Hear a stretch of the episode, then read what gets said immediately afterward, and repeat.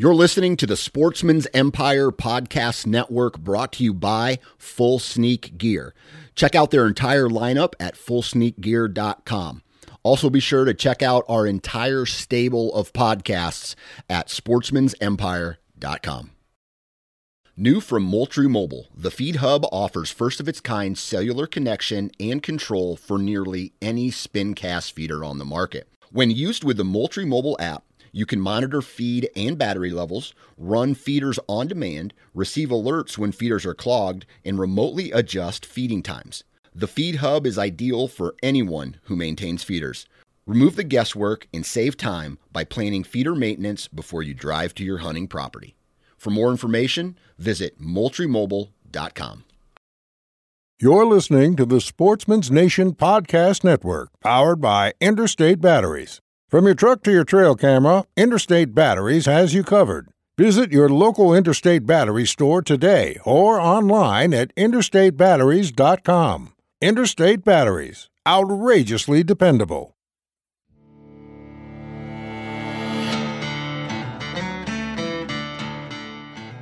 Welcome to the DIY Sportsman Podcast with your hosts, Garrett Prawl and Boudreaux Boswell. On today's podcast, we're talking with Sean McVeigh from Sean's Outdoor Adventures on YouTube. Sean has hunted for an extremely long amount of time up in Pennsylvania, and he's been pretty successful there. And just recently, he's done an out of state trip to Iowa. And not only that, he's actually got up and moved to Iowa. So now he's an Iowa resident, and he's got the whole last season essentially where he hunted in Iowa as a resident. So now with that experience, both kind of hunting the Pennsylvania public land and now doing non-resident and resident in Iowa, which is, as we all know, one of the most sought after states for whitetails. So we just really wanted to dive in and ask him what his experiences were like, what he thinks East versus West. Is Iowa really worth it for out of staters? And to see what he has planned for next year. Yeah, yeah, because there's a there was a lot that I learned through all that. So there was a lot that surprised me. So yeah, I have a lot of insight that I can give people. Man, you you are probably most well known for your YouTube channel. Yeah. Which you, you do kind of similar content to what I do on YouTube, just a whole bunch yeah. of deer hunting content, teaching people how to hunt, how to scout, how to, you know, use equipment, how to read maps, all that good stuff. Yeah. I'm curious. Is the is the hunting land in Iowa very expensive? You know what? It, it's more. It's definitely more expensive than I was hoping it would be. So I've been doing real estate searches for the past month or so, and so I'm I'm in Cedar Rapids, Iowa, which is east eastern side of Iowa for the most part. Like if I drive straight east, I can be in Illinois in about an hour or so, mm-hmm. maybe maybe a little bit more. Um, but then, you know, north I have Wisconsin, south I have Missouri. So I'm about two hours from Wisconsin, two hours from Missouri. So when I zoom out on like Zillow and it has like map view, yep. and I put in like my parameters of what I can afford, there's like three or four dots in all of Iowa that that would I could potentially afford. And then there's like all these dots in Wisconsin. Like right now, like, like as we talk, I could drive two two hours and twenty minutes and buy a pretty cool spot in Wisconsin, like with a cabin and like 15 acres for less than the cheapest piece of ground I can find in Iowa. And that's because there's a lot of guys who, even though they can't hunt every year, they're buying up these farms in Iowa, so that drives the price up. And then they lease it to um, even even to uh, hunting outfitters. They'll lease it to them, and then they'll say, when I draw a tag, though, I get first dibs. You know, so now they're they're making money on. You can make money on this. Um, you can make money on the, like the CRP income, or you know, you you rent out the, the you know the the farming, and so you're making income there toward your monthly payment. And then if you're also renting out the hunting rights, you're making money there. And so it's like a super smart investment, and people have caught on to that. I mean, it's you know one thing real estate's one of the best investments out there. Um, it's one that seldom goes down in value. You know, I mean, we had that real estate market crash in 2008, I think it was, but that was largely related to a bunch of bad loans that that lenders were writing. Like they were they were giving loans to people they shouldn't have been, and people ended up defaulting. And now we had all these homes that were people couldn't pay for. The banks had them all, and it's just like the whole market's just, you know, um, as long as as long as they are smarter about the loans they're writing, then that protects the real estate market. But we've rebounded. Here we are. You know, we're we're about ten, a little over ten years past it, and you know we almost forget that that happened.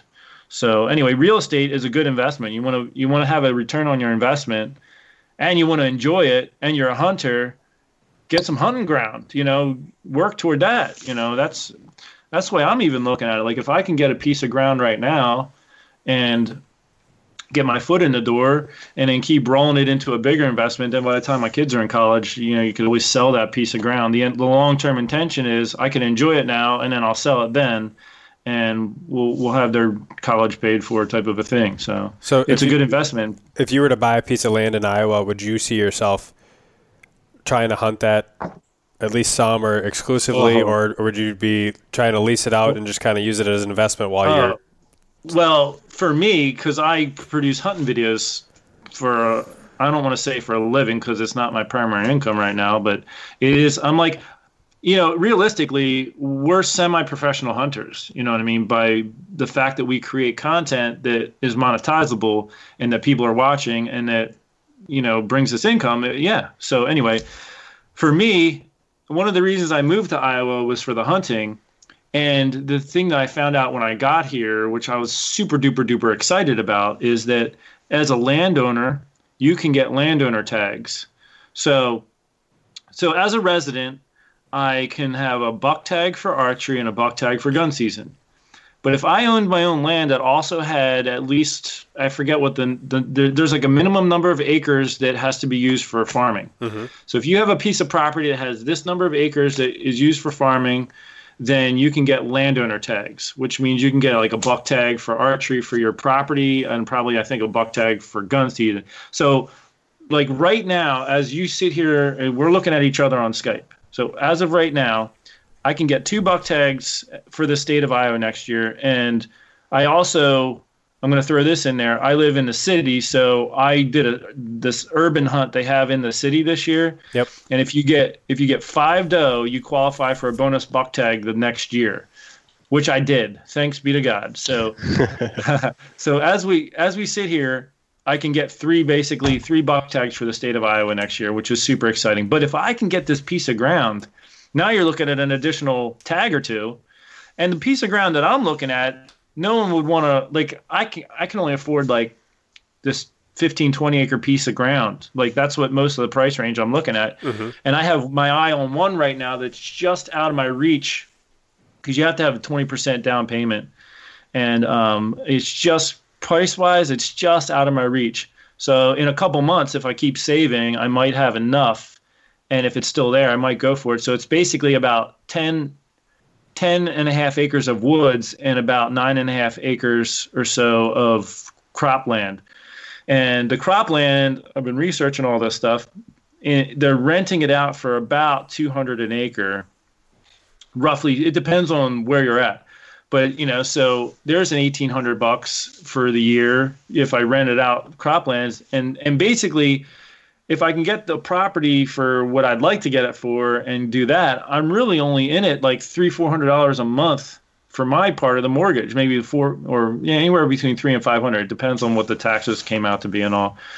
But that's manageable you know and here you you have a property now you can hunt it and um and then you're you got equity you're growing and what a lot of people do is they you know this is a small farm. It's it, what it really is is there you can tell there's like a hundred acre farm and there's a corner over here that has woods. And they're like a lot of people you'd be surprised how many people don't hunt out here. So they probably looked at that and like we don't need that.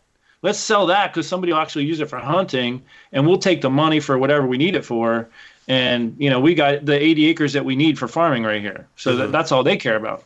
And so that you can tell that's what this particular property owner did. And um you know so but anyway for me i can get in that hopefully and then after like five years down the road when i have a little more money saved up you can roll that into a bigger farm. You sell it, take the equity, put it down for like you know a bigger farm, and you just try to keep stepping up each year. So that's that's my. I, I'm. I hope that no one from Iowa is listening to this, because I don't. I mean, next thing you know, that piece of ground's gonna get sold, and I'll be like, ah, I shouldn't have said anything. Dan Johnson's probably listening to this. He'll take your plan. Don't do it, Dan. Don't do it. Um, so I mean, this Iowa move for you is is recent, right? You've you basically spent one full hunting season in Iowa since you've moved here. Is that right? Yeah, I got. Yeah, I. So I'm going to talk a little bit about what it takes to get a hunting license in Iowa as part of what I want to say here. So I, I moved here at the end of June, in I because Iowa is a state that is very sought after in our country, and they've had a lot of people try to get in here, buy land, and and make it look like they're landowners or I mean residents, so that they could hunt here every year, but they don't live here. So Iowa did some major cracking down on that over the years. You have to be a proven resident for at least 90 days before you're allowed to buy a hunting license in Iowa if you've ever purchased one as a non-resident. So I did back, I think 2015 was when I came out. Um, and so I barely got my license. I, I got my license like a day or two before opening day, eh, you know, which was October 1st. And um, also being moving out here, taking on a new job, and I didn't have as much time as I would have liked to scout. So I, I was scouting a lot of the public land. I was I was running cameras like crazy all over the place. I was surprised at, at you know some of the places I had I was running cameras. I got like a, so many people. Like I couldn't believe how many hunters were, were in this one spot. Like I was all excited about this spot. I set up all these cameras because I didn't get to go out much. I'm like, I, I just got to get as much info mm-hmm. as I mm-hmm. can. So I set up all these cameras. I go, and at the first couple times I checked them, it was just me. But then as we got closer to the season, more and more guys. There were so many guys. And then out here, which is something I wasn't prepared for, they have squirrel hunting open up like right before archery season. I can't tell you how many squirrel hunters were out there with guns banging around. I'm like, this is going to totally mess up the deer. You know, this is going to, I'm not going to hunt there. I mean, there were so many guys. So some of the spots got ruined because of that. Some of the spots, I had hardly any guys. I once in a while would get a guy walking through, but but they that's that particular spot I'm thinking of. The guy like smashed up my camera, ripped out the SD card. I was like, come on, really? I mean, so it was there was some a little bit of challenge for me um, coming into this. You know, I, I had a lot of hardships that I did not expect. So here's another thing. I'm just going to kind of roll into something Garrett and I had talked a little bit about, um, you know, beforehand as far as what what it was like coming into this. So I came from Pennsylvania.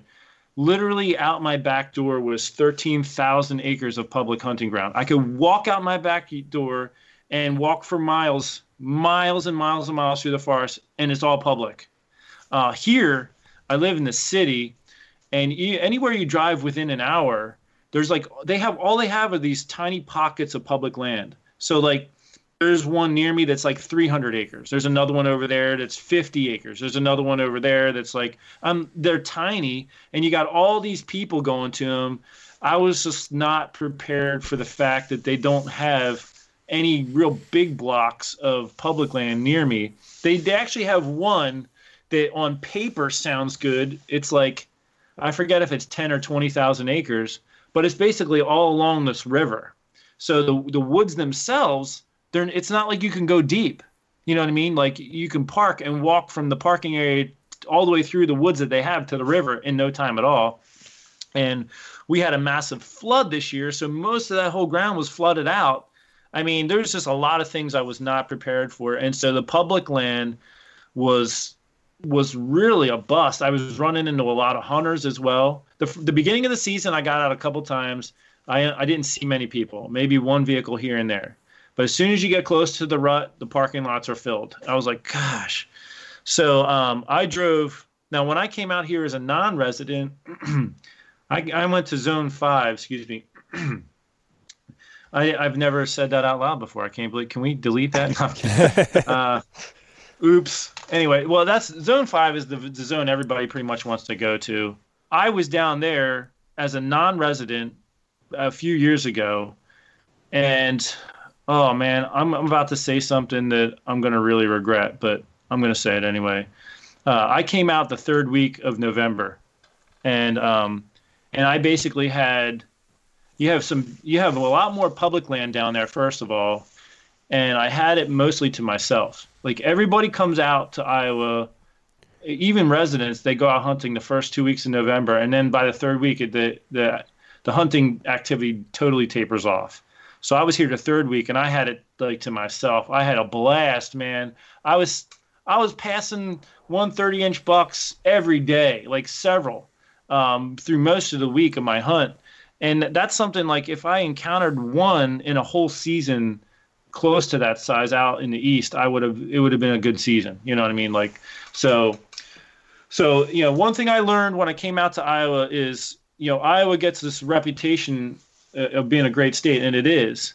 But where I'm at, there's not enough woods, especially for the public land hunter, to really go for it. You know, um, so I'm in central eastern Iowa. So if you guys like that zone seven, um, it's easier to draw a tag for this zone, but unless you're going to go, just stay away from cities at least an hour because it's just there's too much hunting pressure. For there was a hot second today where I was thinking about where should I do the map reading challenge next year, and I was like, man, if I have a chance to get all these buck tags, like if I get a piece of property, I'm this year I did a the map reading challenge in Ohio because I was originally going to do it in Pennsylvania before I knew I was going to move, mm-hmm. and then I felt bad because all the guys who I picked were expecting to do it in PA. I was like, look, the farthest I can drive is to Ohio, and here I am, opening week of the hunting season, leaving Iowa to go to I mean Ohio is good and everything, but I'm leaving Iowa. Come on, it was killing me. I hated it. So uh, and we had an awful rough hunt in Ohio. I mean it was so difficult um, where we were at, and and I mean everybody in the state, everyone that hunts Ohio, especially that region, knows that the deer population is just it's just wiped out right now, and there's just not much there.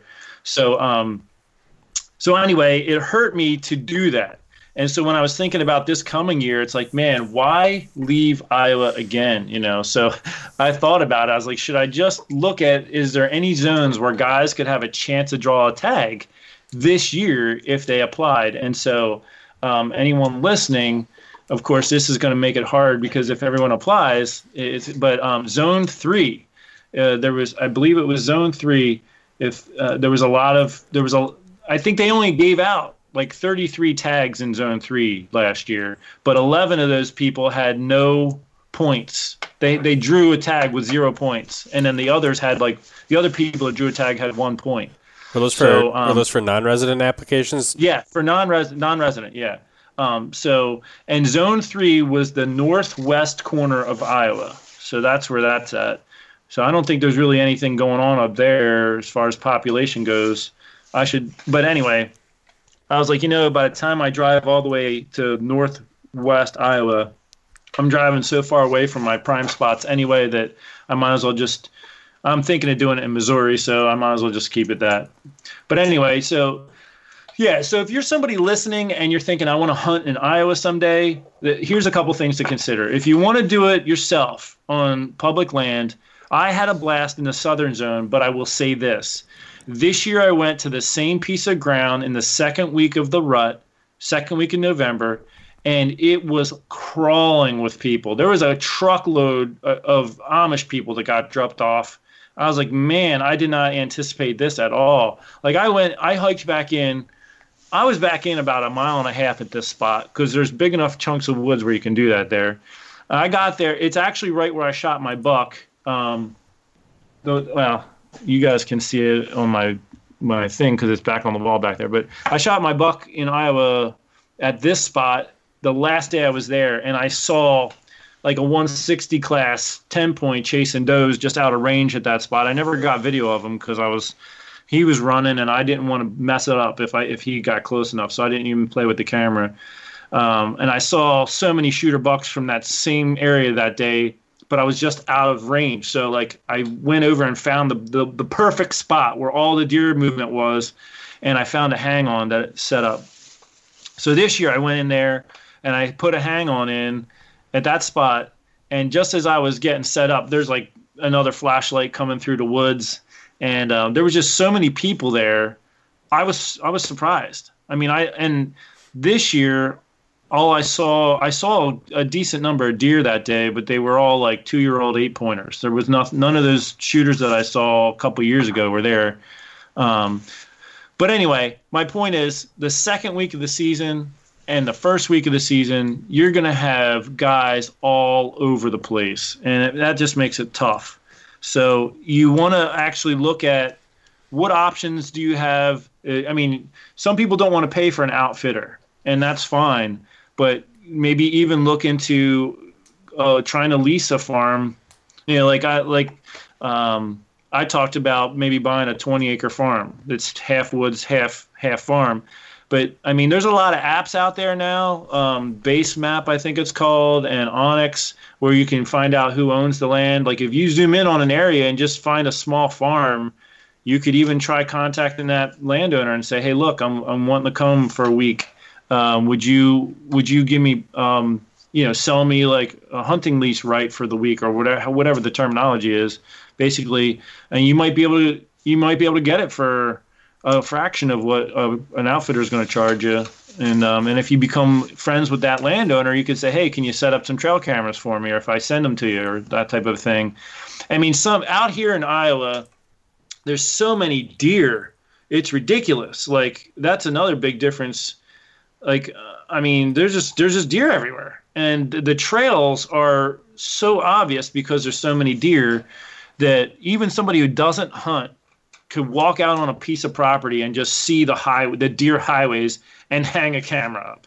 Just just you you know you tell it you tell the landowner, look, go out and get on a beat trail and walk it till you come to an intersection of another one and hang the camera pointed at the intersection. You know what I mean? Mm-hmm. And you'll get plenty of data. So I mean that, that those are some ideas for guys who are thinking of doing a hunt. But another, I guess, another big piece of advice: if you want to do an out-of-state hunt um, on public land, do it early in the season before the deer get much pressure and when they're still on their natural feeding patterns, or do it late in the rut rather than the prime of the rut. You know, because that's when when when guys stop, when guys give up or guys don't plan their hunts and the deer aren't being pressured, they get back on their routine. They get they get back up and move. So um, I had a blast the third week in November when I was here as a non-resident. Yeah, I had a similar experience this last fall with Southeast Minnesota. Um, we were there early in the season, kind of before anybody was really hunting. I'd say at that time of year, probably squirrel hunters are outnumbering bow hunters maybe five or ten to one, right? So we were able to actually see quite a few deer, and yeah. even some nice deer that were hitting fields that you wouldn't expect on public land, even you know during daylight. Uh, came back in the first week of November, which happens to be the first week of the firearm season here in Minnesota, mm. and it was just right as as night and day different as you can expect. Mm. That was what we yeah. saw.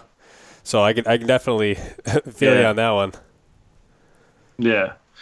So that yeah that I mean so that's some of the that's some of the things to keep in mind for people. I mean, and I know we were talking about maybe doing comparisons to East Coast and Midwest hunting, and I mean I don't know how I don't know if you have a lot of people listening from the East Coast or not, but I would strongly encourage people who are listening from the East, like, just set your expectations based on what's there, not on what you see on TV or on videos. It, it really hurts me, like when I hear people, you know, commenting on videos on mine or sending me emails and talking about, you know, why why aren't I seeing bucks like I like I see these guys on TV or whatever? It's like, well, where are you hunting? You know like when I would hunt, I grew up hunting Pennsylvania. I spent the last 13 years hunting the the northern region uh, mountains of Pennsylvania, and the deer herd is just very low right now. It's it's really a management thing. So uh, I guess I could talk about this a little bit too. In Pennsylvania, for many years when I was a kid, they they managed the deer by keeping as many deer in the herd as possible to make it fun for hunters. But what happened is the deer wiped out the habitat, like totally wiped out the forest.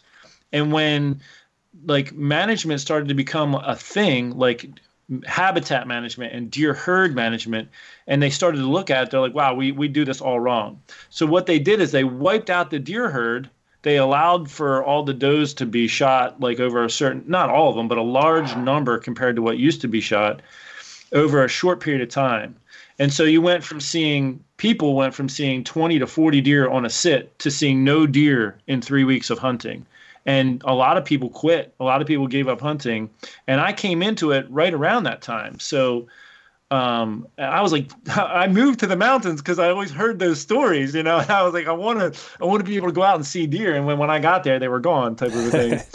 so it was it was tough hunting, and, but that's what made me who I am as a hunter. Like, I I will not tolerate going out and not getting deer. So if I would go out, I would say, why? What do I need to do? And I would analyze everything till you know I was blue in the face.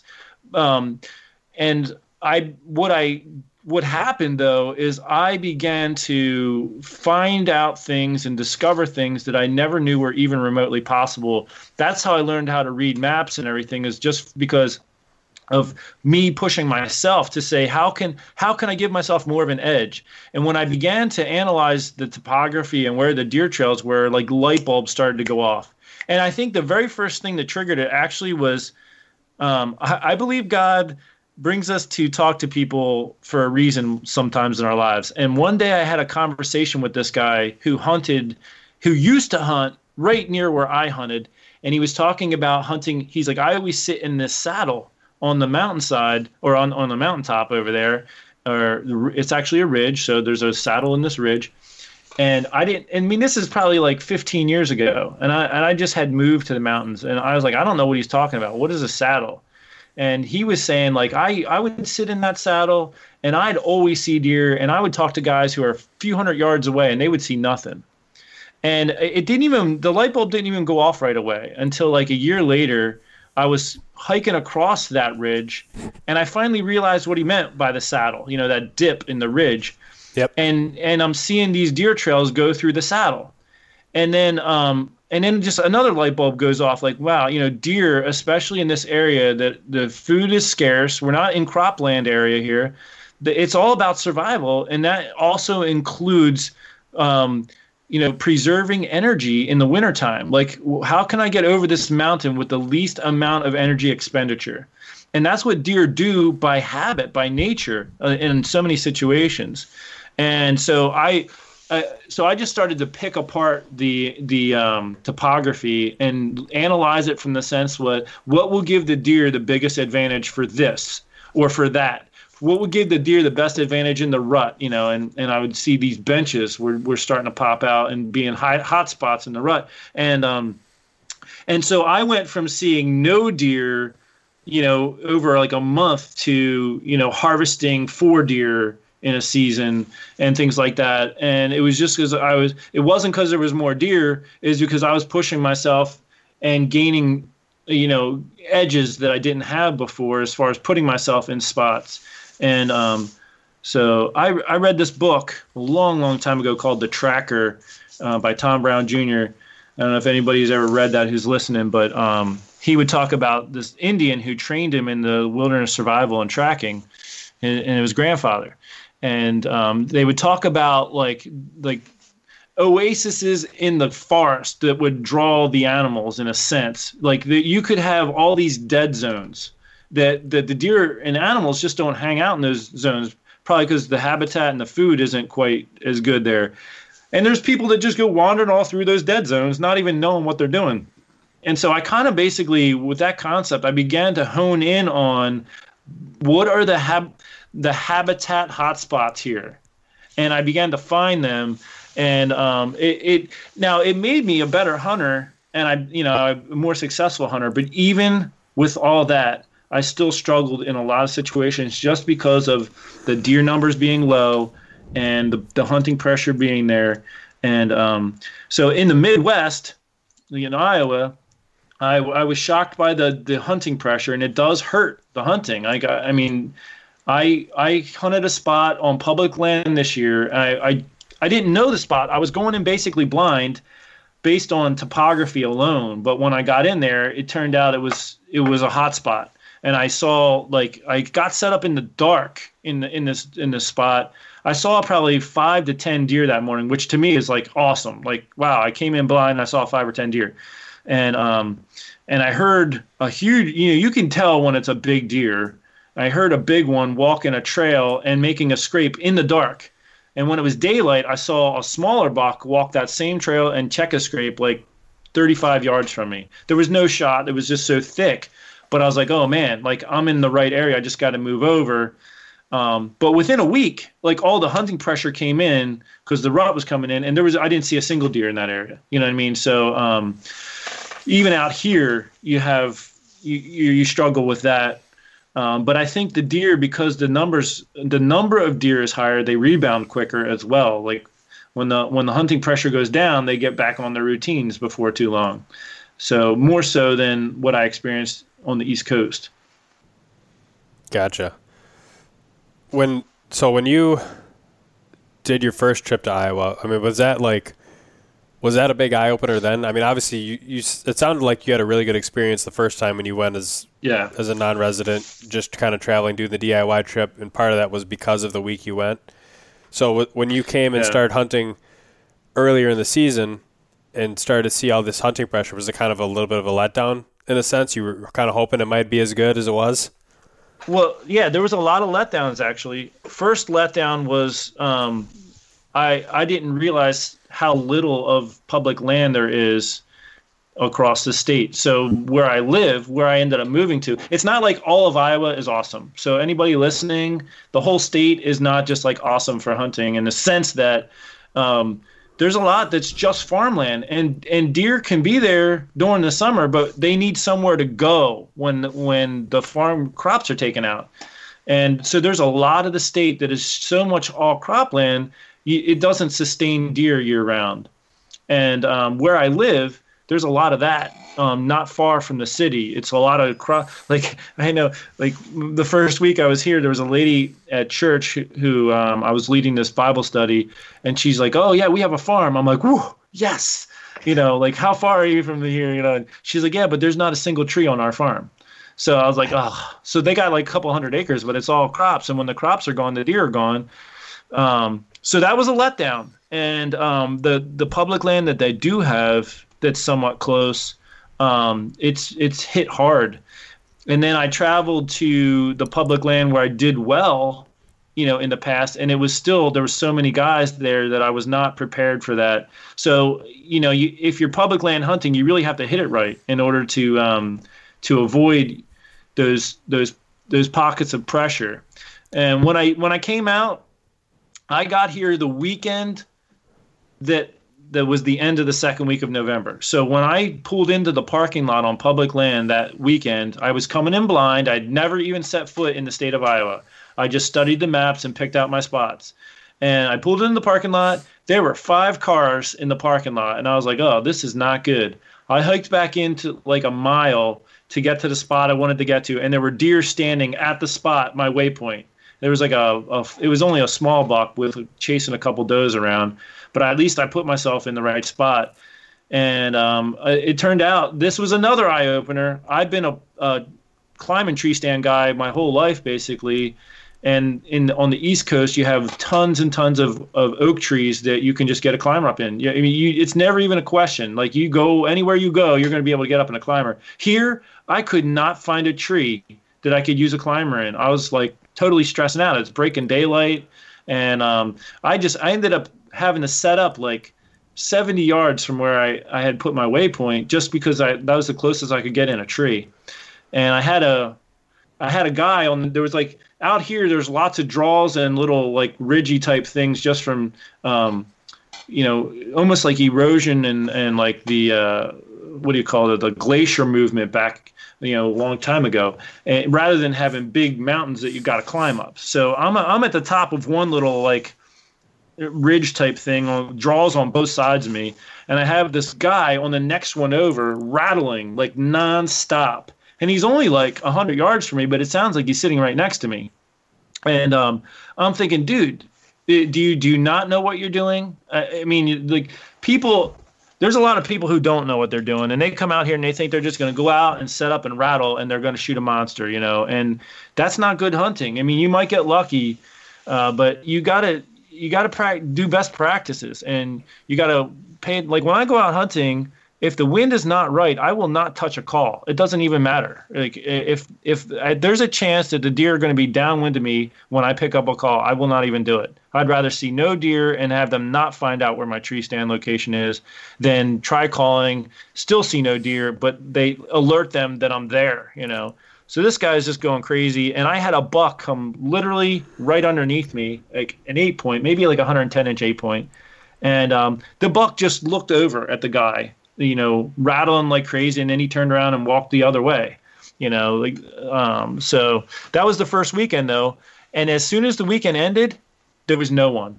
It was I was the only person there, and I had like I had three big tracts of public land that I was bouncing between, and I was trying to keep all my tree stand locations fresh by not going to the same one two days in a row. Even though it's public land, I still try to you know do best practices, and um, and I was seeing deer. I was seeing buck every single day. I was passing buck every day. The biggest buck I saw was probably a 170 class public land. I couldn't get video of him. It drove me nuts. He was about, um, he was probably about 75 yards away from me through going through the woods, and there was just so many trees and branches in the way. And those of you who film yourself know that it is really hard to find a deer sometimes in that tiny little screen when you're trying to hunt and you're seeing a giant buck, you you know, you also don't want to ruin the hunt. So, and, and, and during the rut, they're moving. They're they're, they're on the go. And um, I saw them moving. I, I, tried to get the camera on them, I just couldn't. But I mean, profile. If you picture the profile look of a deer, the the main beam went went past the tip of his nose. He had a really really long main beam. It was like a picket fence. You know, all the tines were really long, like 10, 12 inches or more um, of your main, you know, your twos and threes and stuff, and uh, just a lot of everything up there. And I just thought, man, that is probably the biggest buck I'll ever see. At that time, I didn't think I was going to end up moving to Iowa. Um, I, I, at that time, I thought that was probably the biggest buck I was ever going to see in the woods, and um, you, you know, so I don't even remember where we started with the question. I just started rambling, and now I'm like, where am I? It kind of surprises me to hear somebody from PA say that you know there's a lot of hunting pressure in Iowa. Because every time I look at like any YouTube video about PA hunters, Ugh. you know, there's so much public, so much pressure. You know, and you hear these horror stories come out of Pennsylvania about pressure, and then to hear yeah. you talk about Iowa in the sense that it's yeah. heavily pressured, surprising to me. Well, you know, the, the the thing about it is is that your your public land tracks are not very big. And so, well, where I live, I'm I'm in I'm literally in a city. And so you have, you know, I don't even know what the population is here. Let's say it's a couple hundred thousand. You got a couple hundred thousand people and a 300 acre piece of public land 15 minutes away. You know, everyone's going there. So, um, you know, if you're if you're willing to get away from cities, you're you're going to be okay. Like my friend that guides out here in Iowa, my buddy John Ortlieb, um, his friend moved out here and started a like a guide business, and so he comes out and helps every year. And for years, he's like, "Sean, you got to just come hunt out here. You know, nobody hunts public land." He would drive by the public land parking spots, and he'd never see any vehicles.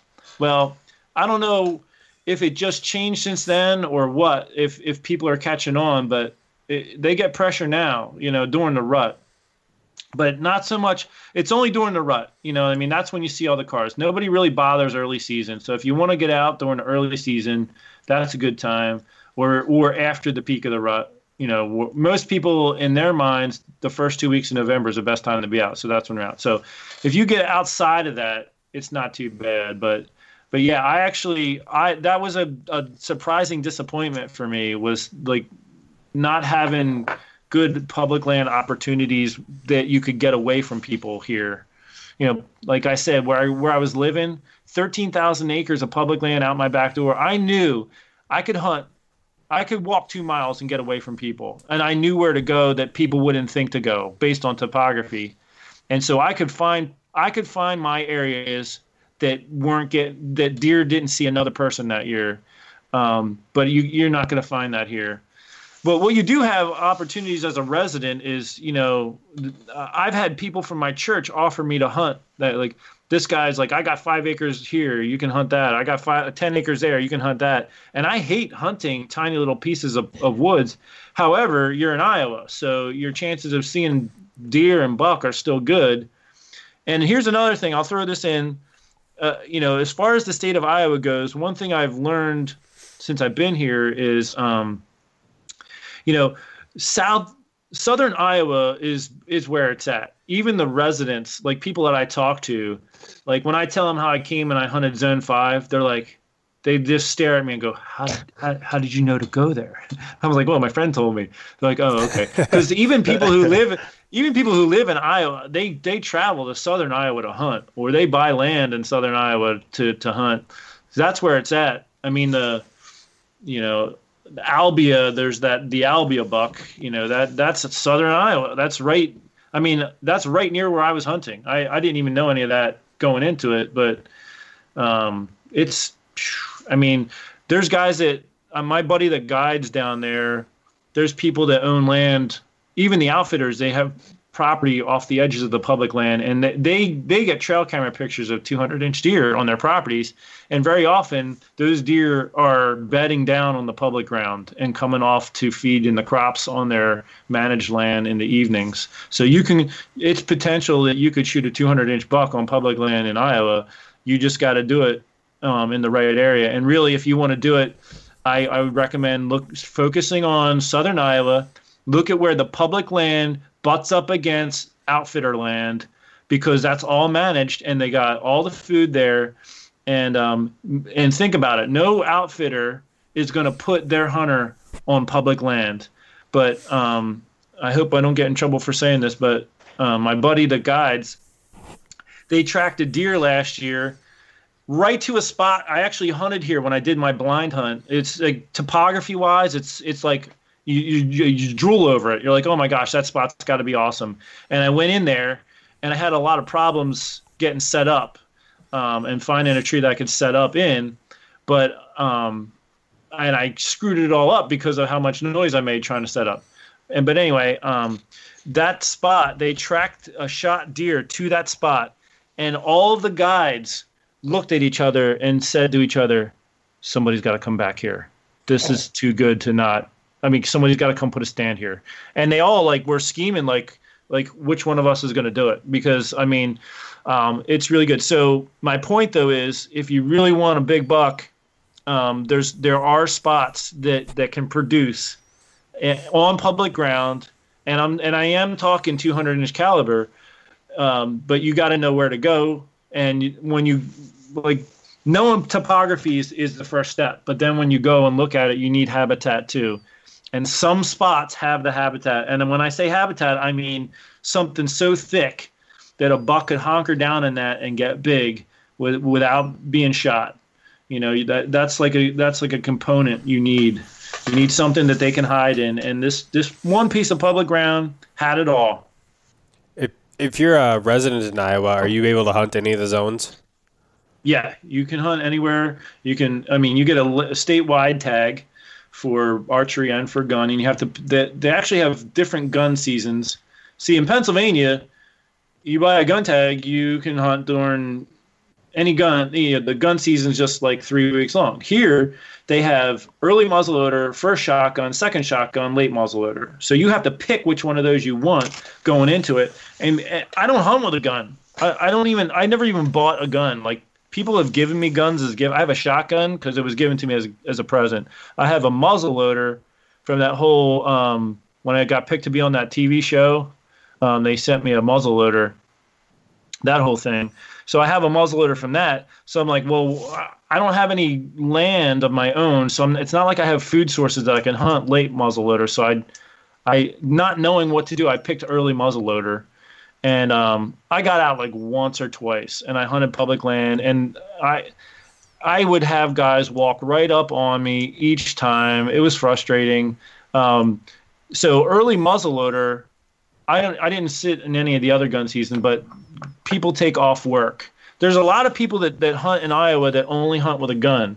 So people that pick early muzzleloader, they take that's their week of work that they take off. And so there's guys out there all day long, every day, hitting it hard because that's all the time they got. But if you want to try to if you want to try to hunt public land, you know, in like the muzzleloader or any of the gun seasons, I'm, I'm sure you're going to have plenty of other guys in there. And you know, I would get set up, and it was so frustrating because I'm I'm there, and it's cracking daylight, and somebody comes clunking through with a tree stand one morning. I, he was probably a bow hunter. But he just clinkety clankety. I'm like, I, he pushed deer out. I had deer right near me, and I'm like clicking my flashlight at him, and he, I could I could hear him like, ugh, you know, and he just goes clinkety clankety down through the woods, uh, just ruined it all. I didn't see a deer after that, so so it that that kind of stuff is you know it's it's legit. It's here too. Yeah, I think people sometimes get the grass is greener syndrome, and Yeah. like you were saying before, I think the micro scale is oftentimes a lot more of something that could be a key factor than the macro scale when people look at like one state being better Yeah. than another. Yeah. Well, the nice thing about Iowa is that as far as non-residents go, you're really restricted. So you don't have a lot of people coming in. I mean, like, um, you know, the zone five that I hunted in, I, I don't remember how many tags they give out, but I think it's only like 300 tags or something for that zone. So that helps keep the deer there. Um, so, you, you know, as coming in as a non-resident, you still have a good number of deer. And I mean, like that spot that I hunted where there was five cars in the parking lot. I mean, it's still like a square mile of woods, so you can spread out. Um, but yeah, I would say, you know, don't give up if people are if people are thinking of coming and hunting here. It's still a good option.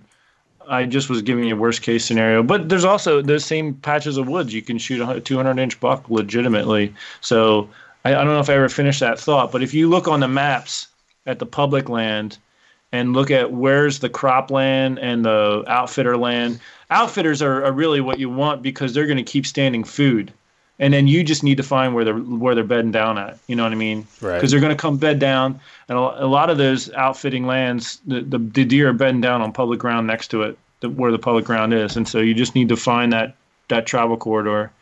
So When you did the non-resident hunt, how many points did you need to get to to finally draw that tag?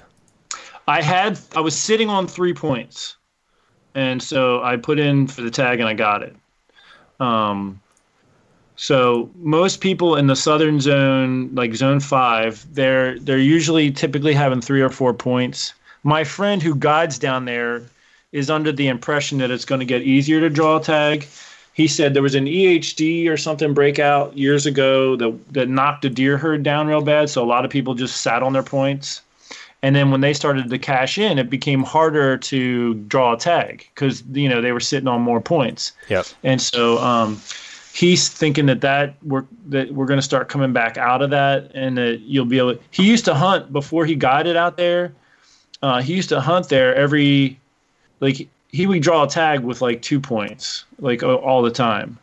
So um, he used to draw, but I don't know. Maybe you just have more people applying nowadays too. Like hunting's a big thing, and a lot of people are more into it now, and um, you know more into going on big hunts and stuff. So, but but yeah. So I was sitting on three points, and uh, ba- basically like everybody that knows me, as soon as I got this job in Iowa, they all went out and bought a point this year. So all, all my friends are sitting on the points, and they're they're all. It's a little bit of pressure too because I think they're all expecting me to set them up, which I'll do my best to do. But there's a lot. That's a lot of people I got to deal. You know, take care of. They're And, all- um, They're all expecting 160s or better in two years. Exactly, exactly. Um, so, yeah, well, I'll do the best I can, but at least there's a lot of deer out here, so hopefully we'll get them on something. Um, but yeah, so every all my friends, but I'm in zone I'm in zone seven, like I said, so there's a chance that they'll be drawing a tag in a year or so, and um, it'll just be a matter of if I can find enough. I I'd have to try to find some private land for them, really and um, I've got I've got access to some, but I, I could use a little bit more to, you know, to facilitate my buds. Yeah. Yeah, I mean, I'm used to well, Bobby and I both are used to just enormous amounts of public, kind of like what you had in Pennsylvania.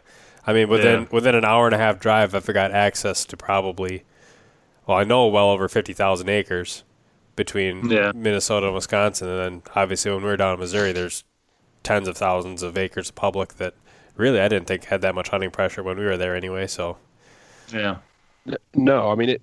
That whole area and where I was born and raised in Missouri, you know, it wasn't until we hunted publicly and we had private that we could hunt on, but we hunted publicly and pretty much all my life. And it wasn't until I was about 18 or 19 that I actually encountered another public land hunter that I did not know was hunting Wow. in the area. And it was mind blowing to me that I run into somebody out there because I'd been hunting it since I was 11 and never seen anybody else, you know, out there. And even when me and Garrett were out there this year, you know, scouted a couple hundreds acres of land and didn't encounter anybody else. Mm-hmm. Yeah.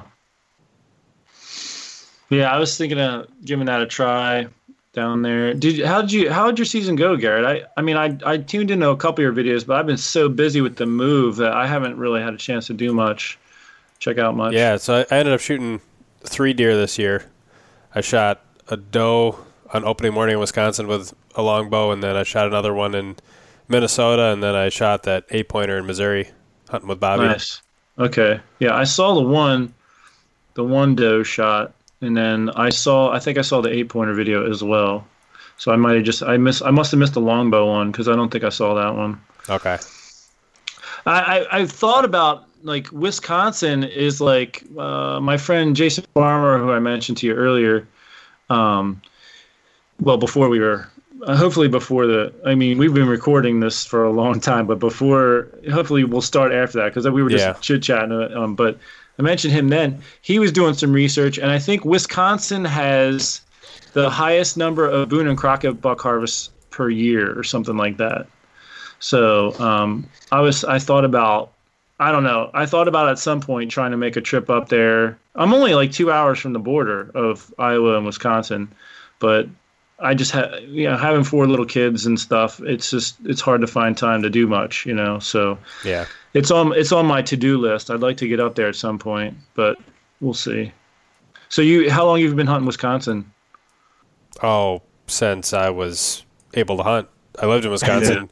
I lived in Wisconsin in uh, grade school and high school, so that was where I hunted basically until I moved to Minneapolis for college, and and even then I still travel over to Wisconsin to hunt. So I've I've been hunting for a really long time in Yeah. various regions. How how how far of a drive is it for you to get to Wisconsin now? to get to the border, it's maybe 35, 40 minutes. Oh, that's not bad at all. But then to to the places I hunt, it's you know between like forty five and an hour and a half, just depending on where I want to go. Okay. Have you ever seen any any you know Boone and Crockett qualifiers? Mm, probably not legitimate booners. I've seen Yeah. some deer that I would, I would consider really nice, you know, public land deer, Yeah. like 150 plus. Yeah. Um, but I mean, it's like it's like anything. I mean, even in Minnesota, there's a lot of public land around the Twin Cities, and I know of deer that are 160 class plus that are shot on there, even though they get tons of hunting pressure every year. yeah. What's the deer numbers like in Wisconsin and, and Minnesota? Like, like is there a, a decent number, or is it like are they scarce? Are they hard to come by? Like, what are you what are you Uh, dealing with I, there? I think they're I think they're fine. You, you'll find well, it depends on where you're at. Um, Yeah. Typically, the northern parts of both of those states, people will often kind of tell you that the, the numbers are very low. I don't spend enough time up there to really be able to tell you firsthand. Uh, but the general consensus is the northern Minnesota and northern Wisconsin don't have very good deer numbers. But then you Mm-hmm. get toward kind of the southern and kind of the farmland regions of those states, the deer numbers are pretty high. So Yeah. it kind of depends on where you're at. Okay. Yeah, I was curious because, um, you know, not having time to go up and scout around, I've also been wondering, is it worth it? Like, you know, what the what are the deer numbers like?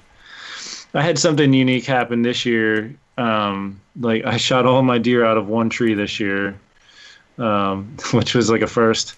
So, um, but it just kind of goes to show you, it's because I had so I only had a few properties I could hunt. You know, coming in so late to the whole thing, and I could only get so I, I did the urban hunt. I, I couldn't get any doe tags by the time I could buy my hunt license. They were all sold out, and so I got in on this urban hunt thing that they have a lot of tags. They want to get rid of the deer in the city, so I only had a few properties, and I just ended up getting all the deer out of this one tree.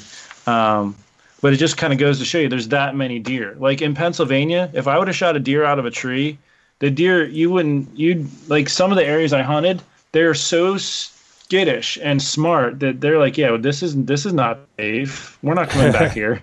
You know, yep. the deer out here are like, where'd Butch go? Uh, what was that? Uh, you know, it's like this. Like you could shoot a deer out of the tree and go back a week later, and there's more deer coming because there's just that many deer. So I don't know. It was a different experience for me. Yeah, I've got a couple buddies who have been trying to put plugs in my ear for the last several years to start applying for Iowa.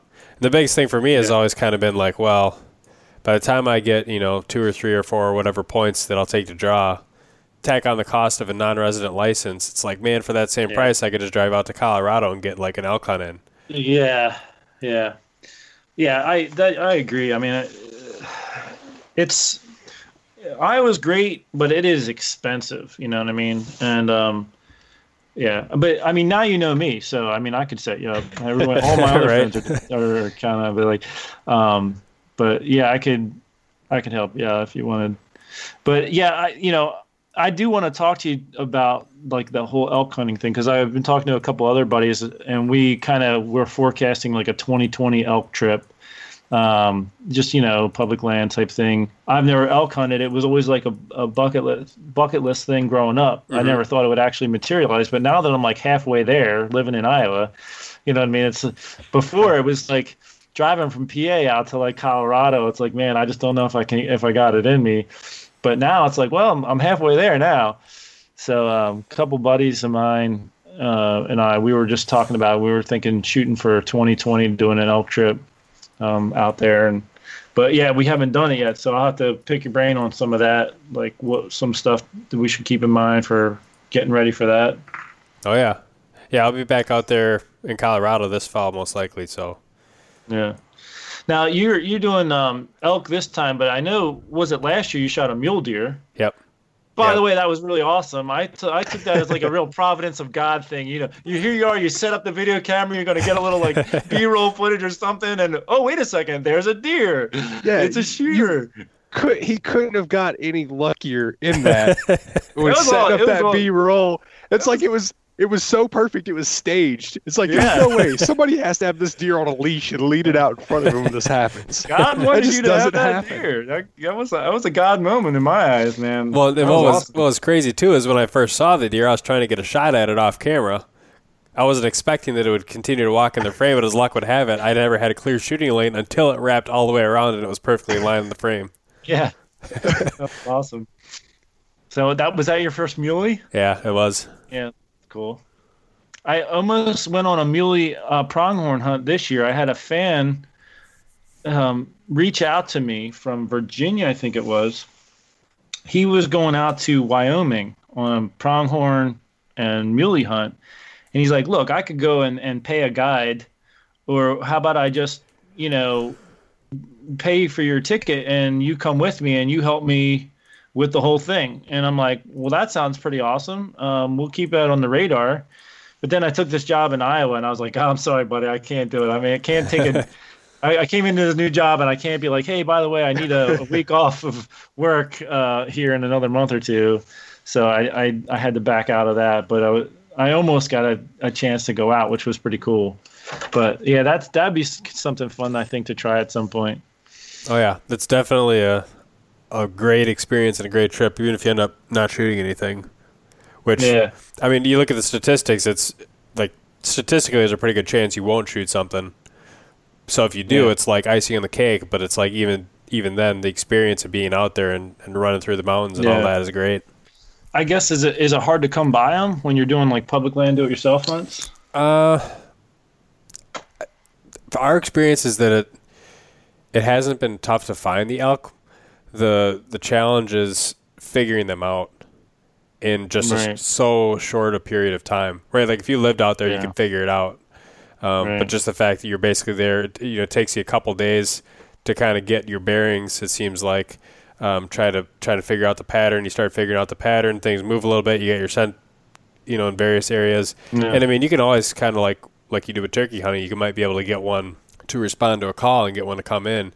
But it's like if that's not working, you're not hearing any Right. bugling or anything. It's like okay, now you got to figure out the patterns and, and try and set up you know ambush spots on saddles or or things like that to be able to get some natural movement going by. Gotcha. Oh, that's cool. Do you have like a um, a standard like I'll only shoot a bull, bull elk if it's this size or that size or Oh, I'll, I'll shoot Would you- I'll shoot anything that's legal. like I said, I, I I almost shot a cow the first or the second trip they were Yeah. out there. I just didn't feel comfortable with the shot, but I'd have been more than, more than happy to fill the tag on it. Right. Um, a lot of the places too, they have like minimum restrictions. Like the place we were at, I think was a, a four point, basically like an APR, where it had to have four points on on one side. So it's like any legal bull, however old Mm-hmm. Right, that ends up being. Yeah, that's. I mean, I same with me. Like I, I, I mean, antlers are great, but at the same time, like it's not the the end all be all. Like if I went on an elk hunt, I, I'd be happy with your your equivalent of a teenager. You know what I mean? Not like your big mature hmm. bull. I, I don't. You know what I mean? I'm not picky. I, I just. I like harvesting things. you know what I mean? If, if all you do is like watch animals walk by and you're always waiting for the biggest one, it's like, well, that's just. I mean, that's great if you if that's the way you like to do it, but I'm not that person. especially yeah. when you're traveling out of state and your Yeah, time's for- limited. Yeah, yeah, yeah. I don't worry about it. Some people, it, it has to be the biggest, the biggest buck or the biggest bull. I'm not. I'm not that person. Well, when I go for mule deer, I'm going to set up a camera and I'm going to walk out in front of it, and uh, I want to see if that works for me. work for you? Well, maybe it'll work for me.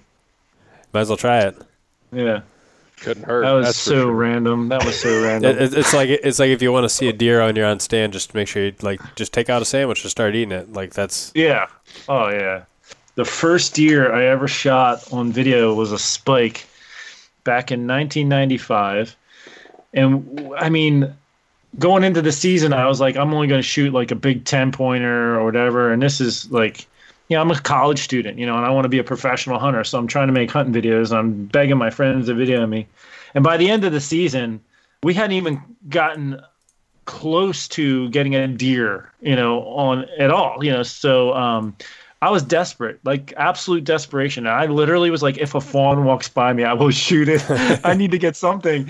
And um, it was like the, right near the end of the season, we went out, and I here's the sandwich part. I I took out a sandwich. I started eating a sandwich. And my buddy's like, a deer, a deer, a deer. You know, he's in, in the stand on the other side of the tree filming for me. And um, so I'm like holding this big sandwich. It was a, a big Kaiser roll with cheese in it, like because I didn't want it, anything to go bad. So I just put you know cheese. It was like 30 degrees outside, so I figured that'd be okay. So I'm holding this thing. I'm like, where am I going to put this? So I end up putting it on the platform of the stand, not thinking I would kick it off of the stand. but as the buck was, I called, I grunted a few times, and the deer turned and came right towards us. And I'm like, and he he was zigzagging back and forth, like left to right. So I'm like, I have my bow pointed off on the left side of the tree, and then he then he turns and he's going the other side. So I turn around, so I have my bow pointing off the other side of the tree, and this back and forth, back and forth, and I ended up kicking the sandwich right off of the tree, and it just makes this loud thud. And I'm like, I'm just totally expecting this deer to take off and run, but you know, it's the rut, so it's and it's a spike, so he's stupid, and um, and he just kind of walks right up to the sandwich, and then he sees the baggie that the sandwich was in. He walks over and he puts his nose in the baggie, and um, I totally like spazzed out in my mind. Like I thought this deer is gonna you know snort and run, so I quick rushed a shot, and um, I missed him. So I didn't even know what happened at the time, but years later I figured it out because I missed another deer in a similar situation. Um, so I'm left eye dominant, and I always shoot. Um, I shoot right-handed, so I always just close. I always just closed my left eye growing up. And um, in the moment, I was so excited, I never closed my left eye. So I aimed with my left eye, and it made the arrow go a foot to the left of where I was aiming. So, um, so anyway, that was that was the my sandwich story. There you have it. You said take out a sandwich and a deer will come, and that's what happened. I wouldn't lie to you. Yeah, you're right. So everyone listening, just bring a cheese sandwich, and uh, you know take it out when the deer movement's slow. So yeah. w- would it be better to set up B-roll footage of you eating this sandwich, yeah. so you double your that's, chances of well, this that, deer coming out? You, that's when you want a ten pointer. You know, that's when you, that's when you want a big buck. So you do the B-roll and the sandwich, and then you're good. Then then, then you're in the money. That's why I've never gotten into filming hunts. I just can't. No, too much going on. It's it's you know, Garrett. Do you ever get sick of it? Oh, uh, sometimes. I, I don't get sick. I don't get sick of the the filming. I get sick of the setup and just having to deal with all the components and yeah. You know, it's like I can climb a tree and be ready to hunt in five minutes, but when I'm dealing with the camera gear, triple that. You know, it's like, and then you gotta yeah. take everything back down, hunt in the cold yeah. weather, and your fingers get numb, and it gets old after a while. But yeah, I get. I actually, yeah, I get sick of it. I, I mean, I, have thought about just going with the hat camera over the last couple of years. Like, just leave the camera arm at home, you know. And there was actually a couple hunts. If you if people watched any of my videos this year, there were a few hunts where it was hat footage only because I was just like, you know what, I'm just I'm not I'm not doing it. I'm not doing it today. Like I, I only had doe tags left, and I'm like how many people are going to watch a doe video anyway? you know, so I just like I'm just going. I would leave the uh, video camera in the bag, put a hat camera on, shoot the deer, pull the video camera out to do the commentary afterwards. Let me tell you, let me tell you how nice that was. You know, just to not have to set up, carry the camera arm, set the thing up, and yeah, it was nice. I could get used to that. If you look at my my videos as a, a whole last season, the hunts that I did shoot deer on, I actually didn't have a single one where I had footage of the shot on the main camera. Yeah. So a lot of my shots were on the head cam, and it was like they were close, yeah. like ten yard shots. You, you, do a little crop, they actually yeah, look pretty decent. doe, yeah. yeah. So it's like, you know, I, I've kind of had the same thought process as you. Is like, is there a way that I can get decent enough footage that it, it's not like hurting my video quality significantly, but yet it still makes the process easier. So I've been doing some experimenting right. and buying various cameras to play around with that. Yeah, what I started to do this year was um, I have multiple different camcorders, you know, and video cameras and stuff. And actually, one of my older ones is pretty small. So I was putting it in my pocket. And if deer were moving, I would take it out and and get you know using both hands, try to keeping it steady. I'd zoom in, get good footage of it, of the deer, and um, you know as they got closer, I would just kind of put it in my pocket and then turn on the hat camera. And then as far as putting the video together, you know I could show the footage of the deer, and if I was getting enough footage when they were out but zoomed in, you know you get a good look at them. And by the time you just splice it all together, it kind of worked, you know. Um, I didn't do that on every hunt, especially as it got colder. You know, when it was like 10 degrees out, and I usually don't put a glove on my shooting hand just because um, I want to make sure I can feel everything. Um, so if you're holding a video camera with that hand and it's 10 degrees and that camera's cold, I mean, your fingers are numb before long. And then when it comes time to shoot, it's like now my hands all numb, you know? So I think earlier in the season, I'll just try to fill all my tags earlier in the season next year. you, you say that? But that, that's that, seriously, it's like so much easier in early season. Everything is easier. You don't get yeah. cold. Well, I, mean, I guess the bugs yeah. are a little bit worse. That's probably the only negative. Yeah. There's less hunters. Yeah. The deer aren't as aren't as skittish. Yeah, I like hunting early season. Yeah. yeah, me too. Yeah, I'll take that.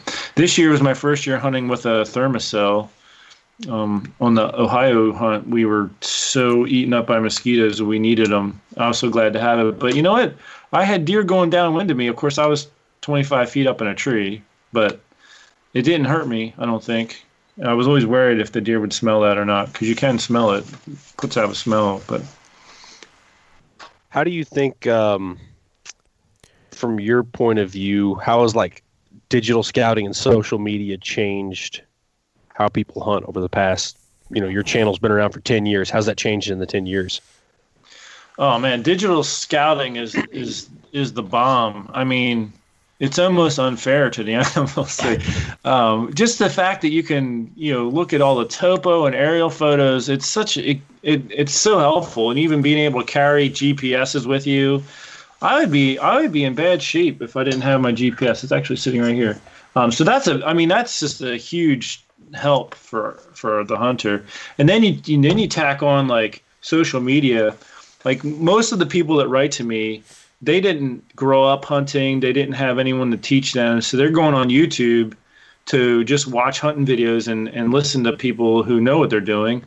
And and I I just get hundreds of emails every year from guys telling me the same thing. Like, I'm so grateful for your videos. Um, I didn't grow up hunting. I you know I didn't have a mentor, and and you just really your videos have helped me so much. You know, so and I also have people writing to me, sharing me their success stories and, and the pictures. Like, here's the first buck I ever harvested, and I really attribute it to the videos that I watched on your channel. So there you have somebody. There's so many people writing to me saying that. So there's so many people out there who are growing significantly in their ability to hunt and harvest as a result of social media and things like that. Um, so yeah, I think it helps a lot of people, and it does make it easier for us. So yeah, I, I think there's a lot of people that talk about the negatives with social media, but like you just said, I think there's definitely been some big positives that have kind of come out of that this new era that we're in. Yeah, as far as learning and being able to learn, that's that's the people I'm thinking of. I mean, what are some of the negatives that you guys think about when you think of social media? Just like you were talking about with Iowa, the perception that people get of I'm oh, going yeah. to Iowa, this is what I'm going to kill. You know, right. a 170 or better, basically. Yeah. When in all reality, that's not it. I mean, yeah. people's perceptions and expectations of going yeah. to areas like that yeah. is one big one to me. Yeah, so that's I mean that's a huge negative, and that hurts your younger people. Like when I say younger, your people who are newer as well, who don't know the ins and outs of hunting, and and having the correct expectations. I mean, hunting is hard.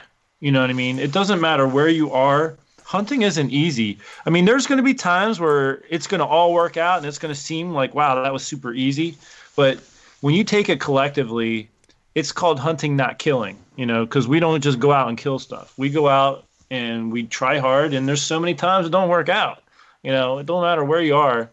And I used to guide in Illinois, and the outfitter, it was really good that he would say this. Every every year when guys would come in, he'd sit everybody down for an opening talk. He said, You paid for a trophy hunt, not a trophy kill. You paid for the opportunity to maybe get a shot at a trophy deer. It's not a guarantee. And that's really what it is. Like, even if people, you spend thousands of dollars to go on this big hunt, it's not a guarantee. You know what I mean? You might, you, might get a shot at a good one, but it don't mean you will. So, I mean, that's another thing too. For people who are out there who are thinking of doing like um, an outfitter hunt, you know, it's th- those are great and everything. But if you're new at hunting, there's still a lot that is on your shoulders. Like you got to still do the right stuff in the stand. There's so many guys that go out and just blow their hunts because they're they're alerting the deer with their calling rather than attracting the deer. They're not paying attention to the wind. The paying attention to the wind is the biggest thing. And if you're a new hunter and you're out, even if you pay five thousand dollars to go to an outfitter and and they're going to set you up in a stand, you still got to do the right thing when those deer are in the area and not alert them to your presence. And there's a lot of guys that go out on these hunts and they just blow it. You know, they don't shoot a big deer because they spook them all. You know. So you gotta you gotta work on your skills. It's not just a, a free for all. I think if you really want to shoot a big deer and you want it to be easy, then you need to go to a preserve with a fenced in area, you know, where you're going to pay $10,000 for uh, 80, uh, 180 inch buck or whatever they charge. I mean, you're going to pay a ton of money, but people do it. Then you can brag to everybody, look at I shot. I'm the mighty white hunter.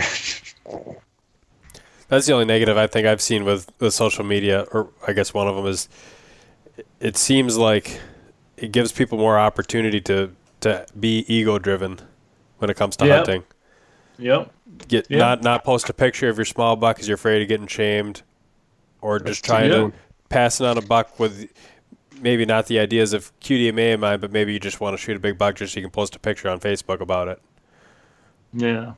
And I, I watched a video today, and I'm not going to say who it was, but um, I watched a video today of a guy who was telling a story of his first buck he shot scored like 124 and he was angry because he you know his his minimum would have been a Boone, uh, not a Boone. I mean, a Pope and Young buck. You know, and this is his first year. His first year he ever shot. He was he was he was mad that it only scored 124. And I'm thinking, what a shame. What a shame. You know what I mean? Like to be so focused on on that. You know what I mean? Like I, dude, I remember how excited I was when I got my first deer. I, didn't, I didn't care, you know. I thought it was a half rack when it was coming in. I was like, I don't care. I'm shooting it, you know. I want to get this. I want a deer. Um, so, you know, I mean, I think that we we have to protect ourselves. You know what I mean? Like everybody out there, you're a human being. You're influenced by other human beings, and you gotta. There's certain times influences are good, and there's certain times that are, they're not good. And when it comes to hunting, don't let other people's opinions and expectations influence you. I mean, get out there and enjoy it. If you see an animal and it's just and and it's just you and that animal and you're having a good time and you want to seal the deal with a harvest, then you enjoy that. And you don't let anybody take that from you. And if somebody's going to criticize you, then you kick them to the curb in a sense. You don't don't let it bother you. You just say, I'm not gonna I'm not gonna listen to that. Is what you say to yourself. And um, you know, me as a, a sort of YouTube personality in a sense. Uh, you know, I had to go through my own struggles. Like, I get people writing to me, you know, complaining about the size of the bucks I shoot, and and it, it, these are a lot of these people are, are people who lived in the Midwest or were so caught up in the whole antler thing, even if they didn't live in the Midwest, they're, it was they were not living in reality, you know. And um, I just had to, you know, you know just excuse them from my mind. I was like, I'm not going to let them bother me. I'm going to enjoy my hunting, you know. And if they're going to live in that world, they're the ones who are going to be upset and, and not enjoying it because they're they're focused on the wrong things and their expectations are too high, you know. So so that's a huge thing for people that are out there listening is like don't let people influence you to to that degree, you know. Enjoy your hunting. If you're not enjoying your hunting, then then find a different hobby. You know, just just go do something else. to save your time. Yeah. That's my advice. Yeah, I, I couldn't agree more. I mean, too, it's hunting public land is always like, you know, at least amongst public land hunters, it's it's nice because then people they lower a certain level of expectations. Oh, it's public land, so you know, we'll, we'll accept a slightly smaller deer then.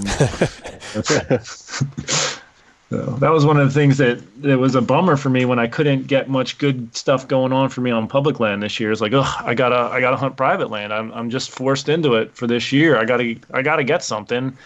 All I was seeing on on public land were small little four pointers and stuff. You know, as far as that were coming in within range in, in daylight. I didn't even see a shooter buck on public land this year. Um, I got a few okay ones on trail cameras, but even at that, nothing that motivated me to want to go try to get them. I got like some nines and eight, nine, and ten point type bucks that were probably three year olds. You know, you're you're one one thirty at best, and um, I just was like, yeah, I'm not gonna put, a, I'm not gonna stress myself to shoot a one thirty. You know, try to, you know. So I mean, even though I don't let it be the end all be all. I still I still have goals I, I do set and I try to work toward them, but I also don't let it be the end all be all. Right.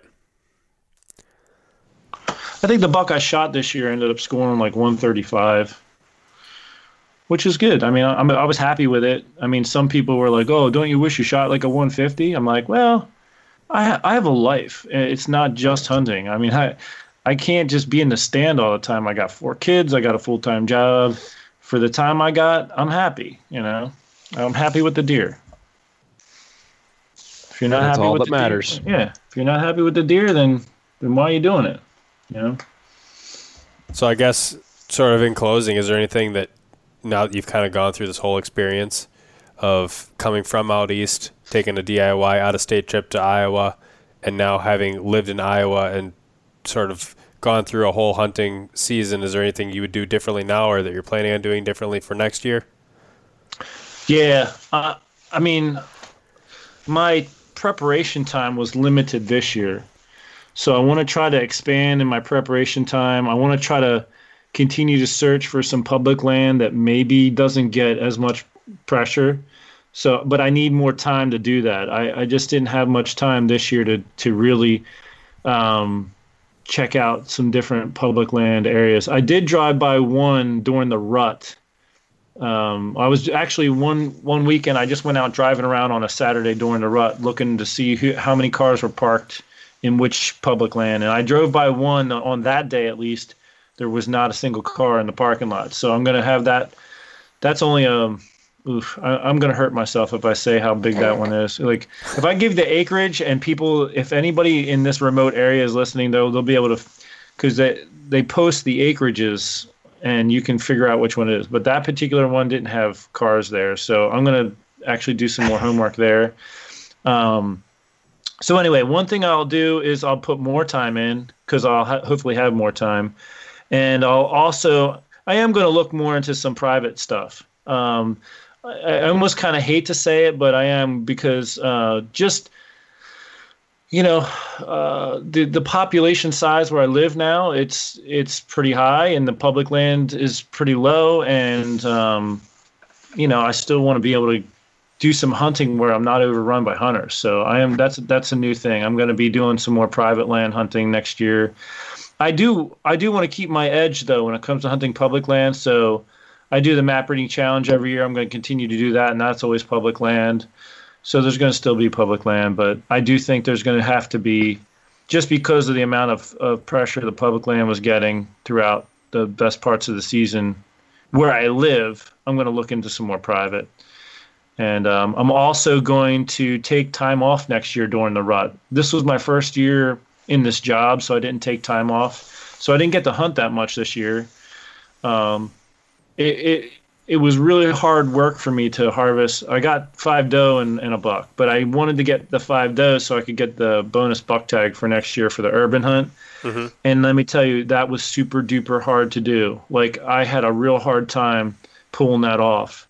So the I only hunted like one or two days a week, but I tried to bounce around between the spots that I had. I only had like two spots, and I tried to just bounce around the best I could, going from one to the other, one to the other, and it ended up being the one spot where I ended up getting all the deer. Um, so it it drug out. It was over like a three month period almost that that it it took me to get the the five doe.